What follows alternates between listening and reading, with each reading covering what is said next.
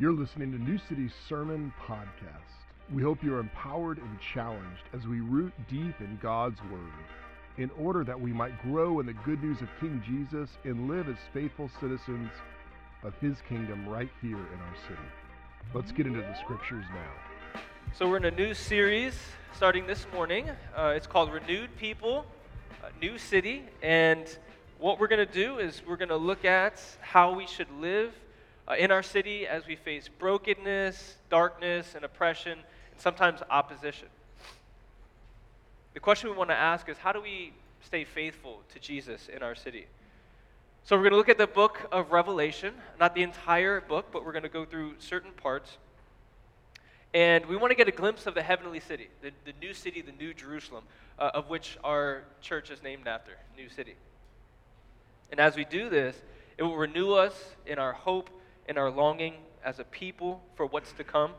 Uh, but before we look at the new city, um, we want to look at how we should be living or how we should be as a church today. So we're going to look at two letters that um, Jesus addresses to two different churches Smyrna and then Pergamum. And I've invited Miss Runette to, to read for us. So this is from Revelation 2. Woo! Yes. Revelation 2, verses 8 through 17.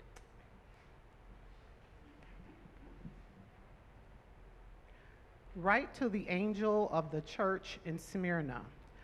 Thus says the first and the last, the one who was dead and came to life. I know your affliction and poverty, but you are rich. I know the slander of those who say they are Jews and are not, but are a synagogue of Satan. Don't be afraid of what you are about to suffer.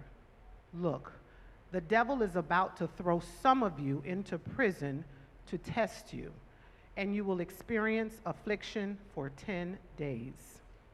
Be faithful to the point of death, and I will give you the crown of life. Let anyone who has ears to hear listen to what the Spirit says to the churches. The one who conquers will never be harmed by the second death. Write to the angel of the church in Pergamum. Thus says the one who has the sharp, double edged sword I know where you live, where Satan's throne is. Yet you are holding on to my name and did not deny your faith in me. Even in the days of Antipas, my faithful witness, who was put to death among you, where Satan lives. But I have a few things against you. You have some there who hold to the teaching of Balaam, who taught Balak to put a stumbling block in front of the Israelites, to eat meat sacrificed to idols, and to commit sexual immorality. In the same way, you also have those who hold to the teaching of the Nicolaitans. So repent Otherwise, I will come to you quickly and fight against them with the sword of my mouth. Let anyone who has ears to hear listen to what the Spirit says to the churches. To the one who conquers, I will give some of the hidden manna.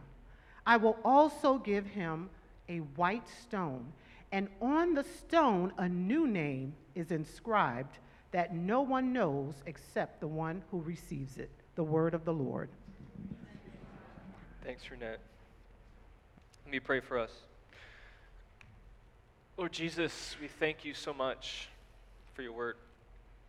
And as we dive into it, I pray that you are just even now preparing our hearts to be able to receive.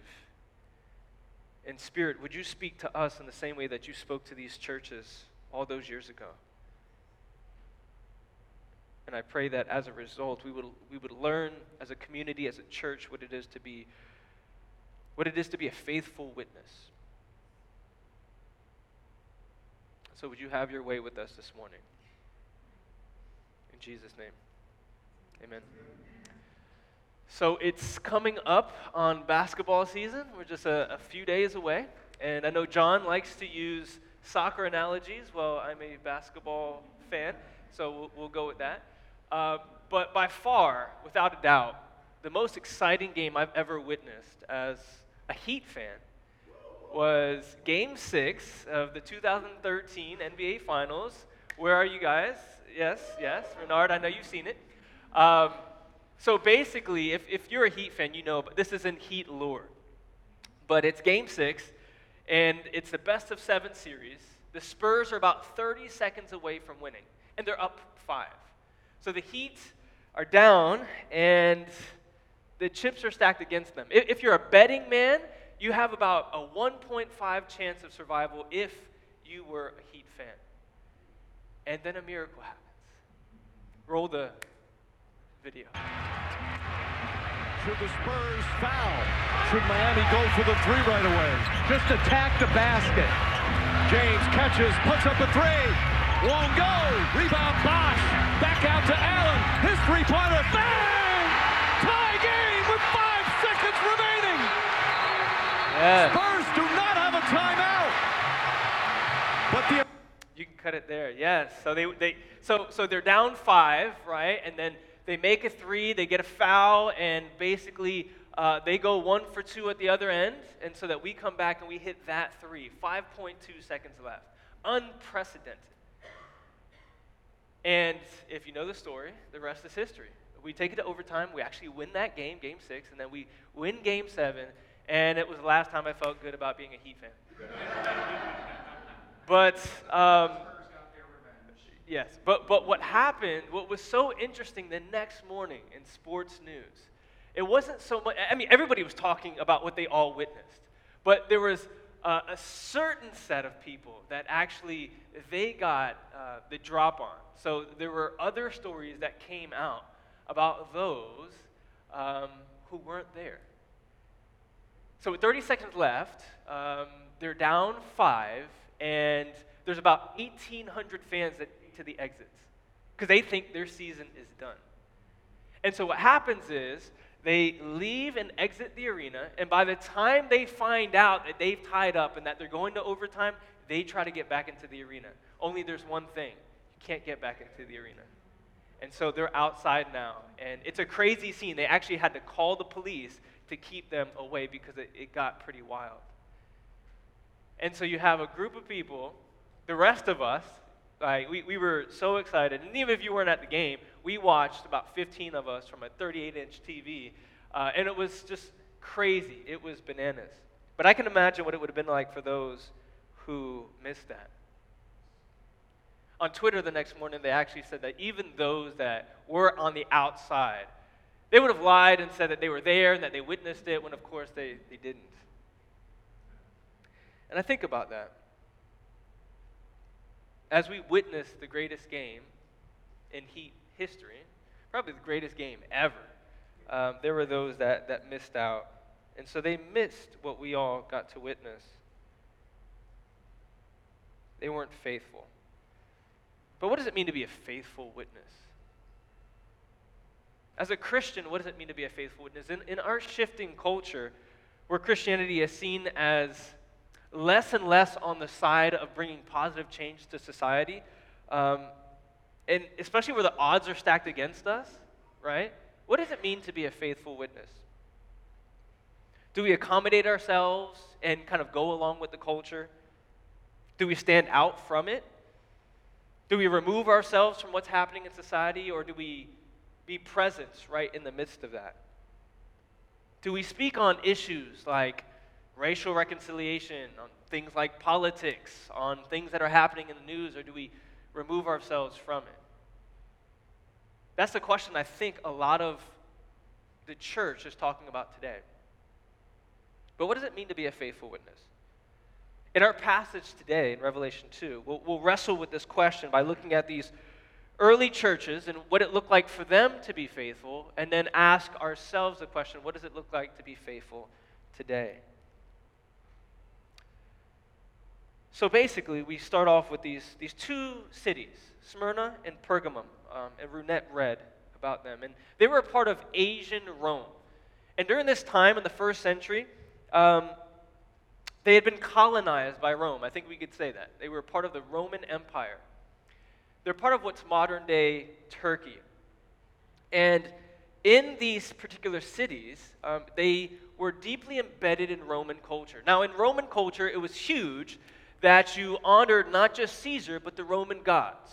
And so, in these particular, in these particular cities, uh, they were the hotbeds of what was called the imperial cult. So, you would have temples to these particular gods. You would have Zeus, um, Athena, all these different particular gods. And even in Pergamum, it was one of the first cities to erect a temple in honor of a living emperor.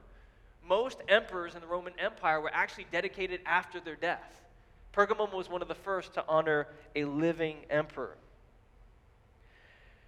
And for Rome, it was big that you were loyal to them. In order to keep peace and to maintain unity amongst the empire, uh, loyalty was, was big for them.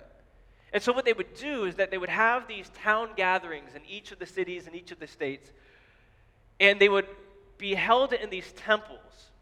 And in these temples, they would uh, burn incense, and in many instances, they would sacrifice food to these particular idols. Now, these are part of something bigger, a bigger or- organization. We, they call them trade guilds, and, and, maybe you've heard of that. But, but basically, the, the gist of it was if you were in these particular societies, you were told to go to these social gatherings, these trade guilds, and you would talk about advancing trade and whatnot. But at the same time, because they're held in these temples, you had to burn incense and you, you had to eat food sacrificed to idols. It was your way of saying, as we advance our trade, as I advance my business and my welfare, I'm also saying I honor Caesar. And I honor and I am loyal to the empire. To refuse to be a part of this would mean that you, shut, you, you cut yourself off from the social commonwealth. Uh, the only way I can describe this today is if you've ever seen um, what's been happening in the news recently in sports, again, um, is football. And if you've noticed, there have been certain athletes that what they've done is that during the national anthem before the games, they instead of standing, they took a knee, and that caused a social stir.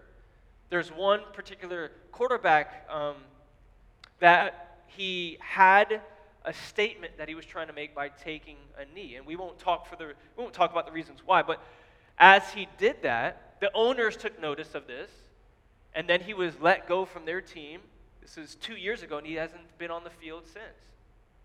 In his wanting to make a statement, what he's actually done is he's cut himself off from the commonwealth of the NFL. This is what it would have looked like back then to be uh, re- to refuse to be a part of this trade guild. And the thing about being a Christian is that if you're a Christian, you, you could not, in good conscience, light this incense to honor Caesar as Lord or eat this food. You just couldn't. And so many times they wouldn't participate, which would call into question their loyalty, their loyalty to Rome. Now, the only group that was exempt from this were, were the Jews. The Jews weren't necessarily lo- known as Roman citizens. And some people would actually say is that they paid off Rome with a large sum of money so that they can be left alone. Now, fortunately for some Christians, is that because they met in the same spaces, these synagogues, a lot of Romans confused these Jews or these Christians for being Jews. But in other cases, to make an example out of them, if they were singled out for not being loyal to Rome, they were actually persecuted. In some cases, they were tortured. In other cases, they were put in prison. And in, in some cases, they were openly uh, shamed and publicly executed. This is an early mosaic of um, a scene where Christians were brought in front of the empire and before the masses publicly tortured. So, this is what it would have looked like for the first century church. This is what it would have looked like in both places, in Pergamum and Smyrna. So, these two letters Jesus addresses to these churches. And John is recording them. So, Jesus is speaking, and John is writing. Now, as Jesus is addressing these churches, you, you notice as Runette was reading that he has something to say to Smyrna that sounds different from Pergamum, right? Two different messages. Both churches are suffering, and Jesus is fully aware of both. But with Smyrna, the message sounds a lot more encouraging. He's basically telling them to remain faithful. Whereas in, in Pergamum, he actually calls them to repent. And they're both wrestling with this question of what does it mean to be a faithful witness of Jesus? But the two churches are living quite differently. So let's take a, a look at the first church in Smyrna. So in Smyrna, if you read, the Christians were facing hostility from, from the Jews, actually. And so what happens is that the Jews had begun expelling them from the synagogues. So now they have no more cover. Before they used to be able, as a Christian, to meet in the synagogue, the Romans, the Romans might actually um, mistake them for being Jews. And now the Jews were telling them, You have no more place here. You cannot meet here anymore. Not only that, but they were slander- slandering them in front of the Romans, and so now they were singling them out. So if you're a Christian, now you're vulnerable and you're open to persecution. So Jesus says that I know. I know about those who say that they're Jews and are not, but they're actually a synagogue of Satan. He, he's calling the Jews that call themselves Jews, they're not actually Jews. He's calling them a synagogue of Satan. Because if they were really true worshipers of God, they would have invited them into their space. But because they didn't, Jesus has some harsh words for them. Jesus says, I know about what you're going through. I know about the suffering. And as they were put out there, even still, these Christians, they refused to participate in these religious cults. Obviously, it called into question their loyalty to the Roman Empire and many of them have been persecuted. And I can imagine that there are some that even started to wonder whether we should hit the exits because it's not looking good for us. But Jesus has not left his church alone. Jesus loves his church. See, these are his people. These are the same people that he died for, that he purchased, and that he called out of the world to be a part of his people, his kingdom. So, what you hear in, in Jesus' letters is actually his heart for the churches, for both of them. And in both letters, Jesus is saying, I, I, I know what you're going through. In all of your suffering, I am intimately acquainted with all that you're going through. I know what you're about to suffer. He tells them that some of them are going to be thrown in prison for 10 days. To the other church, he says, I know that you've, been, you've remained truthful to my name. Jesus knows all that is going on. And, and here's the, the, the, the positive for us, if I can. What he says to the church in the first century is the same thing he says to the church today. See, it may surprise some of us, but the church is actually in decline here in America.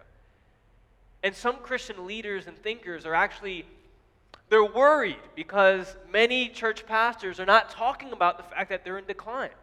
Their own churches, even megachurches. It's almost as though they don't want to, they, they don't know their reality or they refuse to acknowledge it. But the beautiful thing is that Jesus knows exactly where we're at. He knows what's happening in our world. The cultural shifts that are taking place, they didn't catch God by surprise. And so Jesus knows exact, like, exactly where we are in this cultural moment.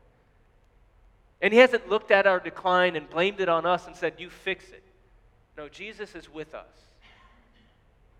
Because Jesus loves his church. And so we can look to that as hope. Jesus is intimately involved.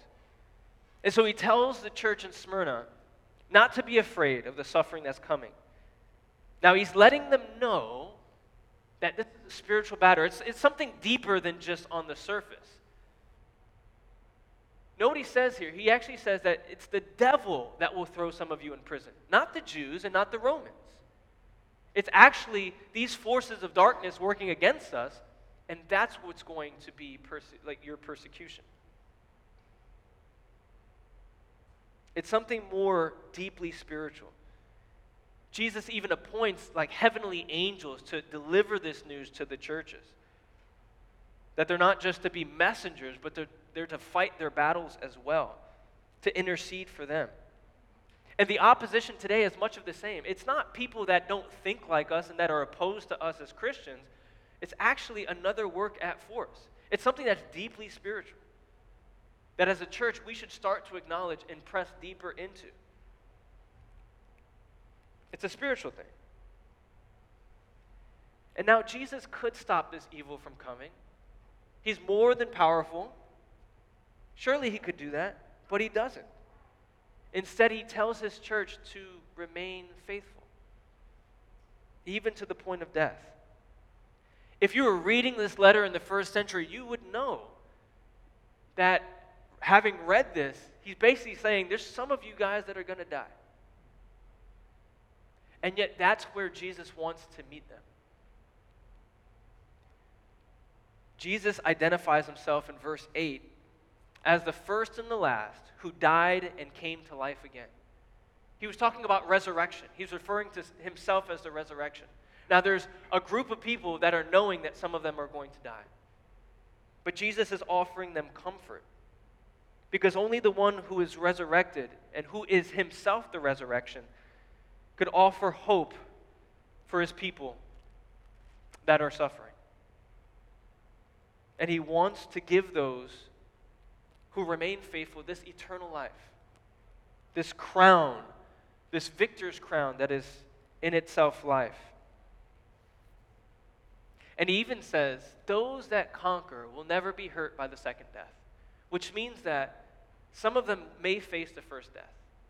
Some of them may actually even hurt in their first death, but not the second. If we read later in Revelation 21, that is talking about this condemnation. Those that have rebelled against God, those that have uh, committed uh, acts of sin, but who are ourselves sinful and have turned away from God, wanting nothing to do with God all their lives, will be thrown into the lake of fire. But Jesus says, to those that have been faithful, they will never experience the second death. We now turn to the next church, Pergamum. Now, this church, Jesus says, has remained true to his name. Even when others were put to death in their city. He mentions this one name, Antipas, who was a faithful witness, and it cost him his life. And despite all of this, you read that Jesus has a few things to say about this church. He, he actually has a few things against them it seems that some of them were giving into different kinds of teaching, that they were giving into sexual immorality and eating food sacrificed to idols. And they make references to this Balaam and Balak and, and what is all that. Revelation is kind of a tricky and it's a weird book to read. It doesn't necessarily make sense. But if you read it carefully, in light of all of Scripture, what you notice is that he, John actually borrows a lot of symbols from the Old Testament. And so Balaam would have been a prophet that taught the, the Midianite king to, to seduce these Israelites back in the day. As they were wandering through the wilderness for 40 years, what happens is that he has these Midianite women tempt the Israelites to draw them away from the covenant of their Lord, and because of that, they fell into sin. They slept with them, and Jesus was angry with them. So, in one day, God had uh, killed, destroyed 23,000 of them because of their disobedience. Now, remember those trade guilds that we talked about? That were put on by the Roman Empire? What's highly likely is that these same Christians in Pergamum, they were giving themselves over into these trade guilds. There's not the same Jewish population in Smyrna as there was in Pergamum, and so they had to find a way to keep peace with Rome. All of this points to the fact that they tried to accommodate themselves to the culture. They had, in some way, believed that you could be faithful to Caesar and still be faithful to Jesus. That you could eat food sacrificed to idols and, in the same breath, have communion with the Lord. They had the coexist bumper sticker on their carts. And although it's only some of them, Jesus says, I, am coming to you, and if you don't repent, I'll come to you and fight them. Which means that he's holding the entire church accountable. Because this teaching, this teaching didn't just creep in, it was allowed in, and they did nothing to it. There was no accountability, there was no warning. Now, it's important to know that even for Pergamum, as a church, a church who is compromised, Jesus still loves his church. So he tells them to repent. Sometimes we don't like that word, and, and many times we don't use that in everyday language. What repentance means is actually a turning away from, to change your mind, to change the way that you're thinking. And so if we lived a certain kind of way, upon conviction from God, we actually turn from that and we turn towards Him. And that's what Jesus is calling them to, to repentance. And what you get about this, especially in this letter, is that Jesus is really zealous for his own word. He opens up by calling himself the one with the double edged sword in his mouth. Towards the end of it, he, he, he uses that same word sword again. And, and what is that? Is Jesus coming to church with a sword? You know? He's actually saying this symbolism that's, again, being used throughout the New Testament. The, the, the, sword was actually the word of God. And so he's actually saying, I'm coming with the word. Why would he be coming with the word unless the church had strayed from the word and didn't know what it was? So, this very same church that should have been rooted on the word had strayed itself from the word. And so, Jesus is saying, I'm coming to you with this same word. Because they had drifted. And Jesus promised that if they conquered, he would give them a white stone with a new name on it, which is a symbol of adoption. He'll bring them into his family, and all will be beautiful. But in both letters, in Smyrna and in Pergamum, he has different things to say. To be rooted, one of the things about New City is we put, one of the things we value is being rooted in God's word, in the gospel word. And so, as a people, we come together and we hear the gospel being proclaimed throughout service. And we try to teach our people to understand the word themselves, to be able to share the gospel with them, and to remind themselves daily about the beautiful work that God has done for us. But in both letters, he's saying, towards the closing, He who has an ear to hear, let him hear what the Spirit says to the churches. And in this same invitation, the Spirit is again telling us in 2018 listen to what the Spirit says to the churches, to us as New City. And the question again is what does it mean to be what does it mean to be a faithful witness to Jesus in our day? I think what we've seen in these two churches is that to be faithful means that it's going to come with a cost. That it's not cheap and it's not free. And it doesn't look the same for everybody. The difference between the two churches is whereas Pergamum thought that they can get off and accommodate themselves, Smyrna said, no, we will not. We cannot, in good conscience, take part in the Roman cult and still remain faithful to Jesus. Smyrna had said that we will be the faithful witness. Some were going to be thrown into prison, others experiencing a severe affliction. Some may even have died because of that. But they would not waver. And they weren't going to run to the exits when things got bad. And we have to ask ourselves why. And it's because they had the Word. Because they knew the God of the Word and they knew what God has done for them. They knew that God was faithful to them in sending His own Son on behalf of them to die in their place. See, here's the thing Jesus sometimes calls us to hard things. And it doesn't look the same for everybody. To be a Christian here in America doesn't look the same as being a Christian in Somalia or in Malaysia. But the, I think the thing that we can find comfort in is that Jesus doesn't call us to things that he himself hasn't done already for us. Think about it. Jesus came to this earth, he abandoned the comforts of heaven, he came down here and he experienced ridicule, rebellion, betrayal, and even death. And he did that at great cost to himself to ransom for himself a people, us. And Jesus took on this great cost because of his love for us. And in return, he calls us now to be a faithful witness, where it will cost us. And again, that looks different for everybody. As many of you guys know, I work for a ministry called InterVarsity Christian Fellowship. Whoop, whoop. Anybody? Anybody? Uh, many connections here in this church, of which I'm glad. Um, so it's a campus ministry. We're reaching about 700 campuses across the nation. In late August of 2015, um, we, as an organization, we, we began to have these talks about sexuality. Um, apparently, there was a, a, minority that believed that they could continue um, to live this Christian life and, and be uh, not just same sex, sex attracted, but, but homosexual and serving in this ministry. And it was a r- weird place for us because we knew the culture was shifting, but we just didn't really know how to address that.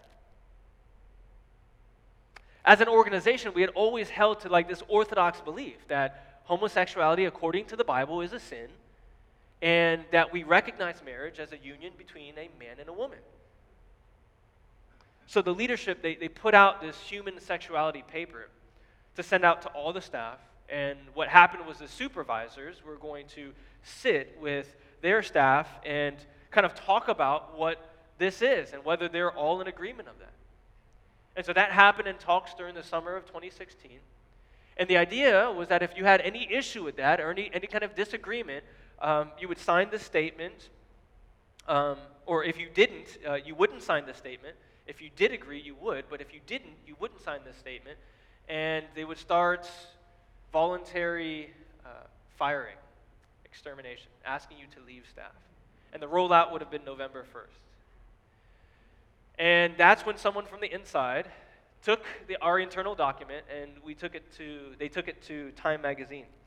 And we got blasted in that magazine in October of 2016. And it was hard. That was a hard season for us. I remember hearing things that were said among staff. A lot of times that was on social media, back and forth. We had a Facebook page among staff, and we were warring with each other. Um, from the outside, we lost quite a bit of donors and donor support because of people that were well meaning, but they weren't quite Christian, and so they questioned what was going on. Probably what hit me the most was division amongst us as staff, as ministers of the gospel to students on the college campuses where in many cases the, the people that I respect and I respect their voice and I have their books and I've read their books, they actually blasted us for our position. And it called me into question like, what, what are they believing? What, like, am I wrong? Are, are they wrong? What, what's going on? And it drew me back to the Word. But it was a, a hard period for us because we didn't know how to navigate through this. And we knew that this climate was changing. And, and we as an organization were asking ourselves, what does it mean to be a faithful witness? And we stood our ground, we stayed firm. And we understood that our position was the position that was always held by the church historically. So why should we get any backlash? And yet we did. Some of us are still feeling it today. So, as a church, where in our city do we need to be faithful witnesses of Jesus? What are some areas of evil and injustice where we can be a faithful witness as a people of God? As we talk about this renewed city in the weeks to come, this, this heavenly city, this new Jerusalem, having that hope, what would it look like to live faithful now in light of our future?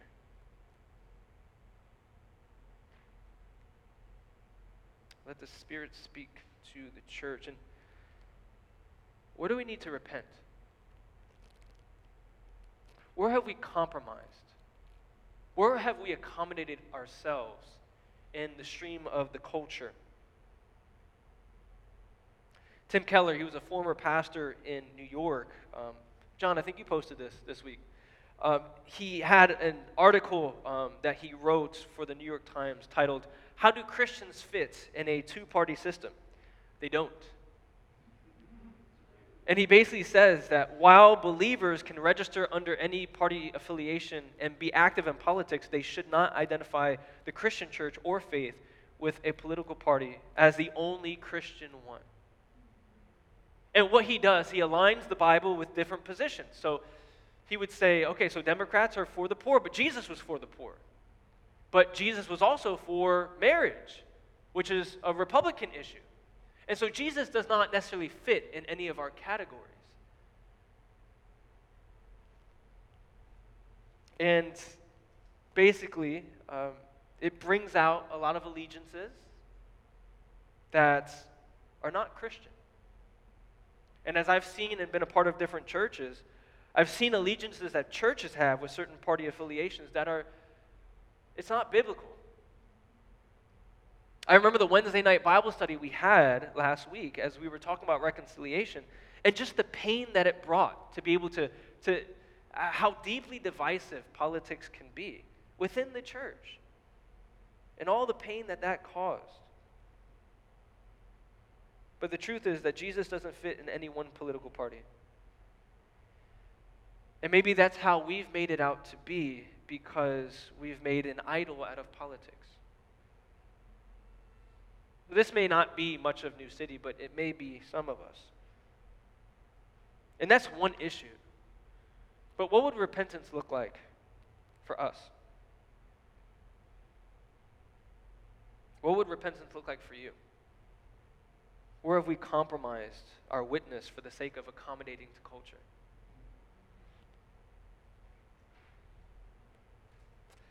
This is what the Spirit is, is calling us to. And I can imagine that there may be conviction or there may be even some shame and guilt. And to that, I, I just want to say that Satan is an accuser, and he'll make you feel worse by accusing you for all the things that you've done wrong or that you've thought. And maybe this is the first time you're hearing some of this stuff. But I want to draw your attention to what Jesus says to both of these churches, and he tells them to the one who conquers. What does it mean to conquer? What does it mean to be victorious? If you can put that last scripture up. In, in Revelation chapter 12 and verse 11, he, he actually makes this, this, there's this poem where they're writing, and, and basically this, the church is triumphant. It's the triumphal kind of entry of the church. And he says, They have conquered, we, the church, have conquered him, have conquered Satan from his accusing, from his accusations against us by the blood of the Lamb and by the word of their testimony. For they did not love their lives even to the point of death. How do we conquer? And how do we get over the accusations that we may be feeling? How do we draw into conviction? How do we draw into repentance and not into despair? It's by the blood of the Lamb and the word of the testimony. By knowing that you have been washed and that that that blood was costly. It cost us the life of Jesus's it cost Jesus' life. But in the same sense, he did that out of love for us. That we can be a renewed people with a renewed hope. But in the same sense, now he's calling us to be a faithful witness, to hold firmly to the testimony.